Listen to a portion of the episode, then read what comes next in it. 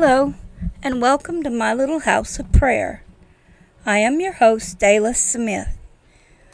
I thank you for bearing with me, but I just felt the Lord impress upon me to present this wonderful message of hope to you. The world today is chaotic. People are chaotic. Nature is chaotic. Look at Winter Storm Elliott. Chaos can bring confusion and lack of hope. Ergo, the world becomes weary and depressed. But if you are a child of the Most High God, and Jesus Christ is Lord of your life, there is hope and rest for your souls. I have a poem I share with everyone on Facebook every year for Christmas. But this year, the Lord said to share it in the blog, the podcast, and the Bible study. But I need to give you the testimony that inspired this poem. It might have been the Christmas of 2010. I'm not sure. But my daughter walked in the living room and told me, Mom, this is the worst Christmas ever. As I pondered this, the Lord spoke to my heart. He said, No, no, this is not nearly the worst Christmas ever. Then I penned this poem The Worst Christmas Ever. As I was passing by, I heard someone say, This is the worst Christmas ever. How many times have we felt this in our hearts when asked to give something of ourselves unselfishly, especially at this time of year? Then I prayed. This is what came to my heart. Over 2,000 years ago, a father's heart broke. A father had the worst Christmas ever. His precious piece of him, created by him, was sent as a perfect gift to the world. His son, his only son. His gift was beaten, made fun of, ridiculed, stripped, and nailed to a tree to die. This was a father's worst Christmas ever.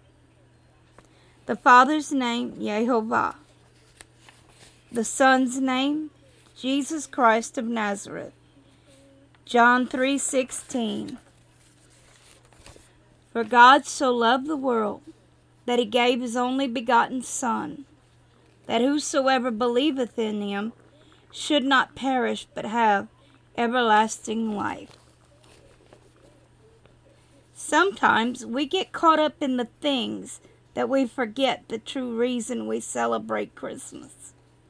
When I was lost in a life of sin and not walking with the Lord, I absolutely hated Christmas.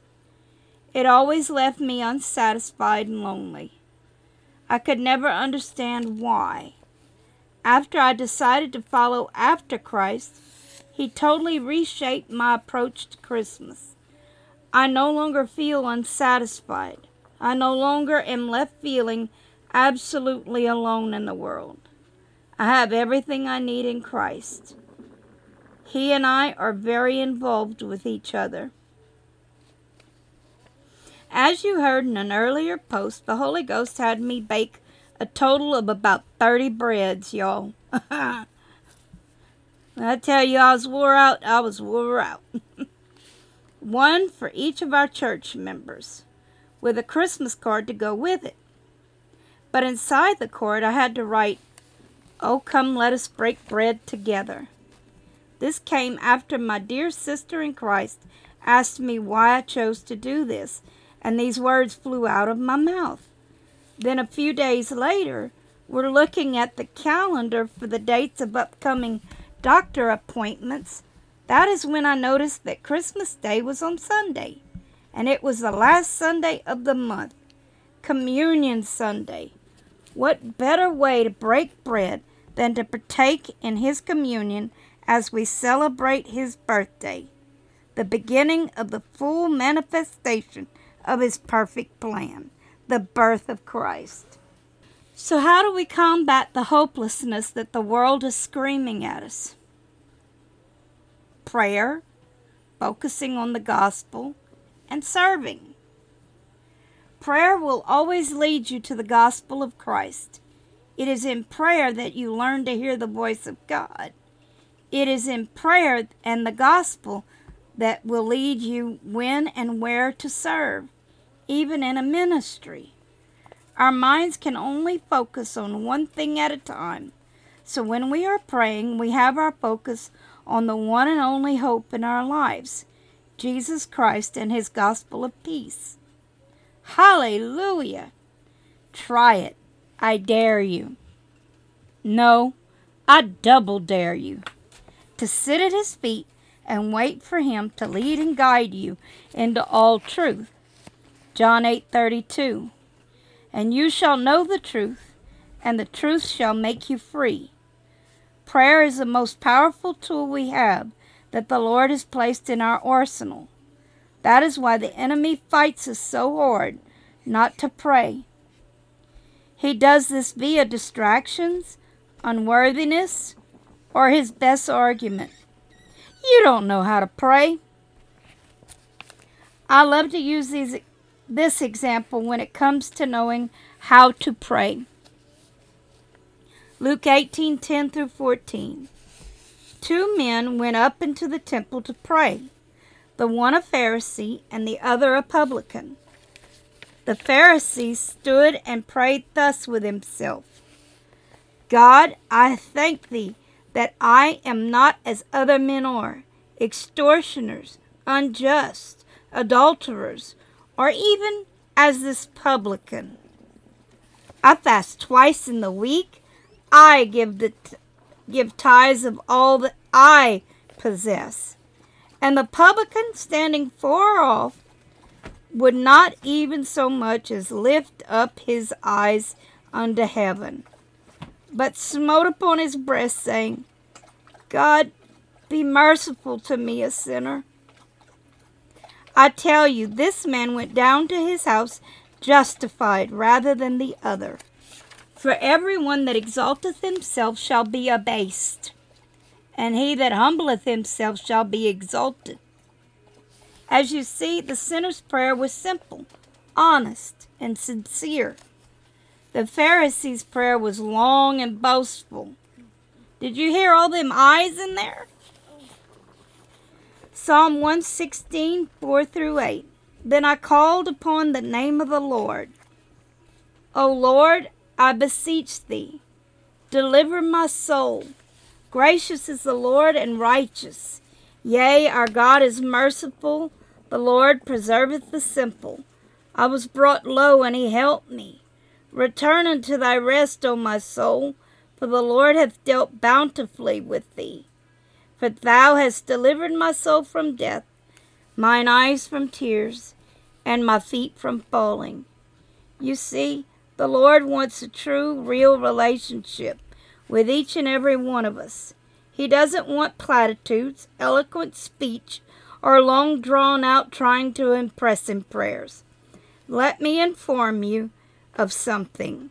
He is already impressed with us. Zechariah 2 8.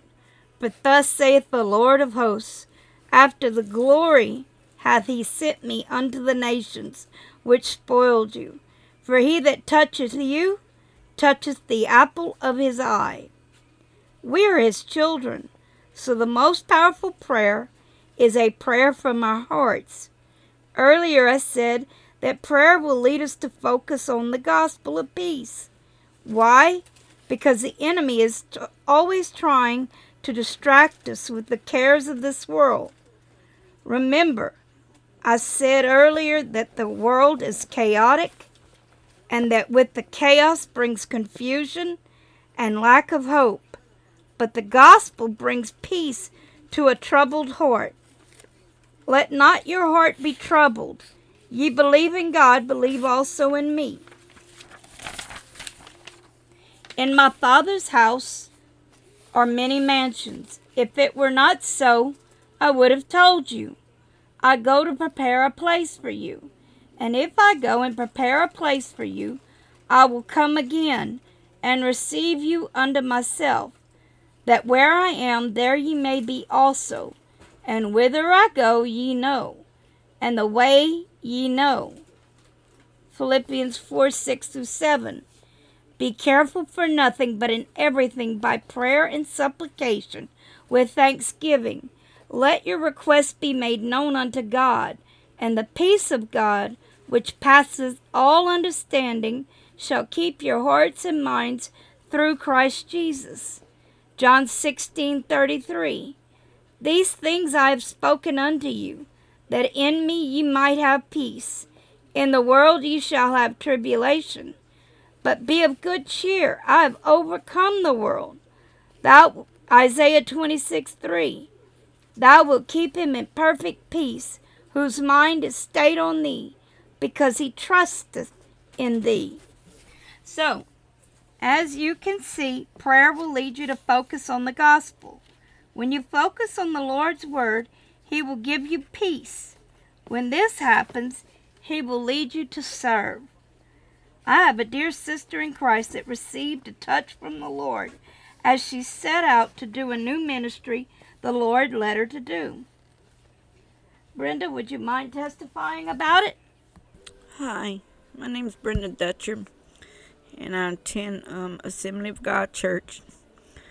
I wanted to be into the ministry, so I went clean the nursery yesterday. It took me five hours, and ever since then I've been crying in the nursery, crying and crying and crying. God has touched me in a way that I've never been touched, and I just thank Him every day because He has touched me and it's a good feeling to be touched by the Lord. So I would advise y'all to to listen to what Dayla says, and it will touch y'all hearts as well as mine. I surrendered all to Jesus, and nothing can change me. Because without Him, I am nothing.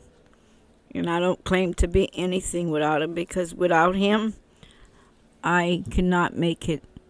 So I'm just letting y'all know that it's very true and very right that y'all serve God. Thank you and God bless y'all. Thank you so very much, Brenda. Conveniently, the Lord has led her to do this at the start of this Christmas season. How? Through a life of prayer, focusing on the Word of God. How powerful is this? To be able to have a living example of a life in Christ. Remember the poor shepherds who were watching their flocks by night. Luke 2 8 through 14. And there were in the same country shepherds abiding in the field, keeping watch over their flock by night. And lo, the angel of the Lord came upon them and the glory of the Lord shone round about them, and they were sore afraid. And the angel said unto them, Fear not, for behold, I bring you good tidings of great joy, which shall be to all people. For unto you is born this day in the city of David a Saviour, which is Christ the Lord. And this shall be a sign unto you. You shall find the babe wrapped in swaddling clothes lying in a manger. And suddenly there was with the angel a multitude of the heavenly host praising God, and saying, Glory to God in the highest, and on earth peace, goodwill toward men.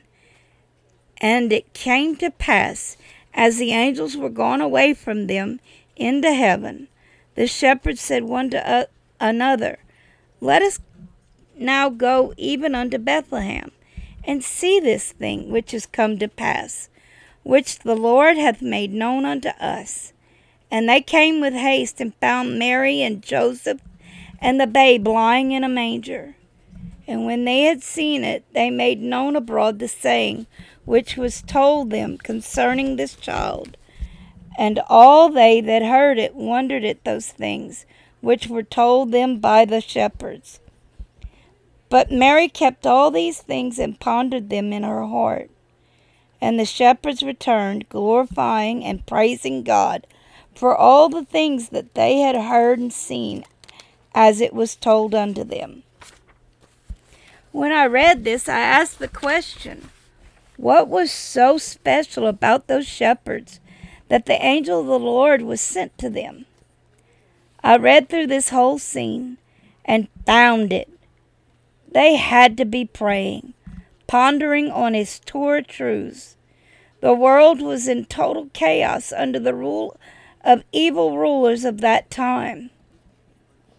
Just like us, they must have been looking at the heavens, praying for protection over their flocks, over themselves, for their friends and families, etc. I could just see them in deep thought, deep in prayer. Then what happens? An angel of the Lord came to them with great news. What was the great news? The gospel of Christ. Oh, what glad tidings! There was a Savior born in Bethlehem, a Savior for the world, someone to remove all the chaos from the hearts of men. Then what happened? They were sent. Sent where? To see the wonderful miracle that was made manifest. Then what happened next? They went into all the world proclaiming what they had seen and heard. Doesn't that sound like the Great Commission? Matthew 28 19 through 20. Go ye therefore and teach all nations, baptizing them in the name of the Father and of the Son and of the Holy Ghost, teaching them to observe all things whatsoever I commanded you. And lo, I am with you always, even unto the end of the world. Amen.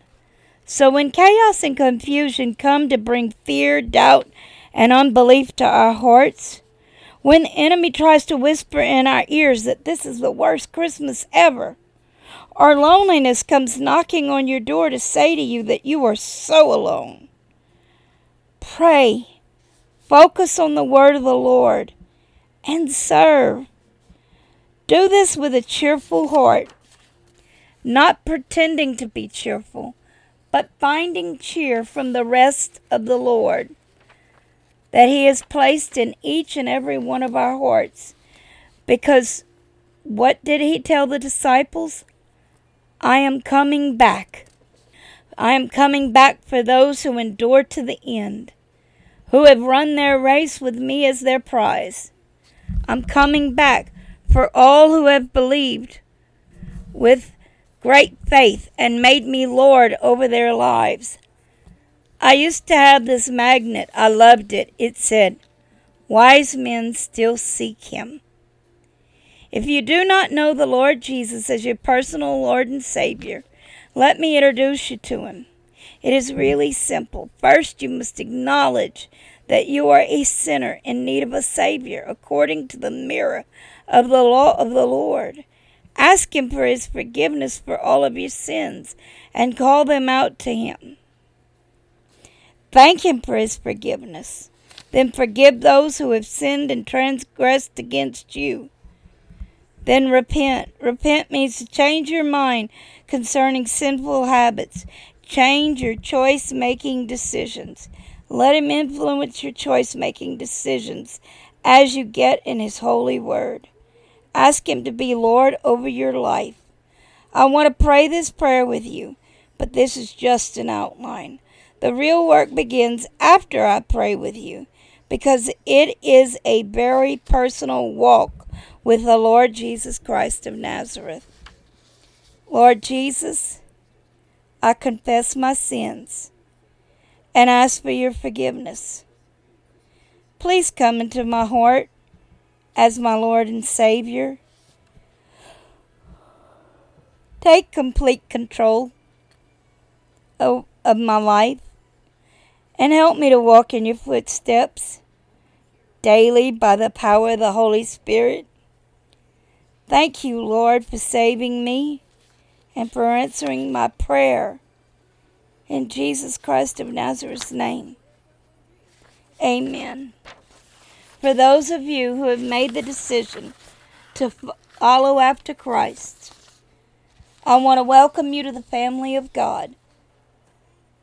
Please let me know of your decision by commenting or emailing me at my number one little afmp at aol.com. I would love to rejoice with you as all of heaven is rejoicing over your decision. You can also let me know of any prayer requests you may have by emailing me at the email address. Remember, I love you with the love of the Lord, but Jesus will always love you more.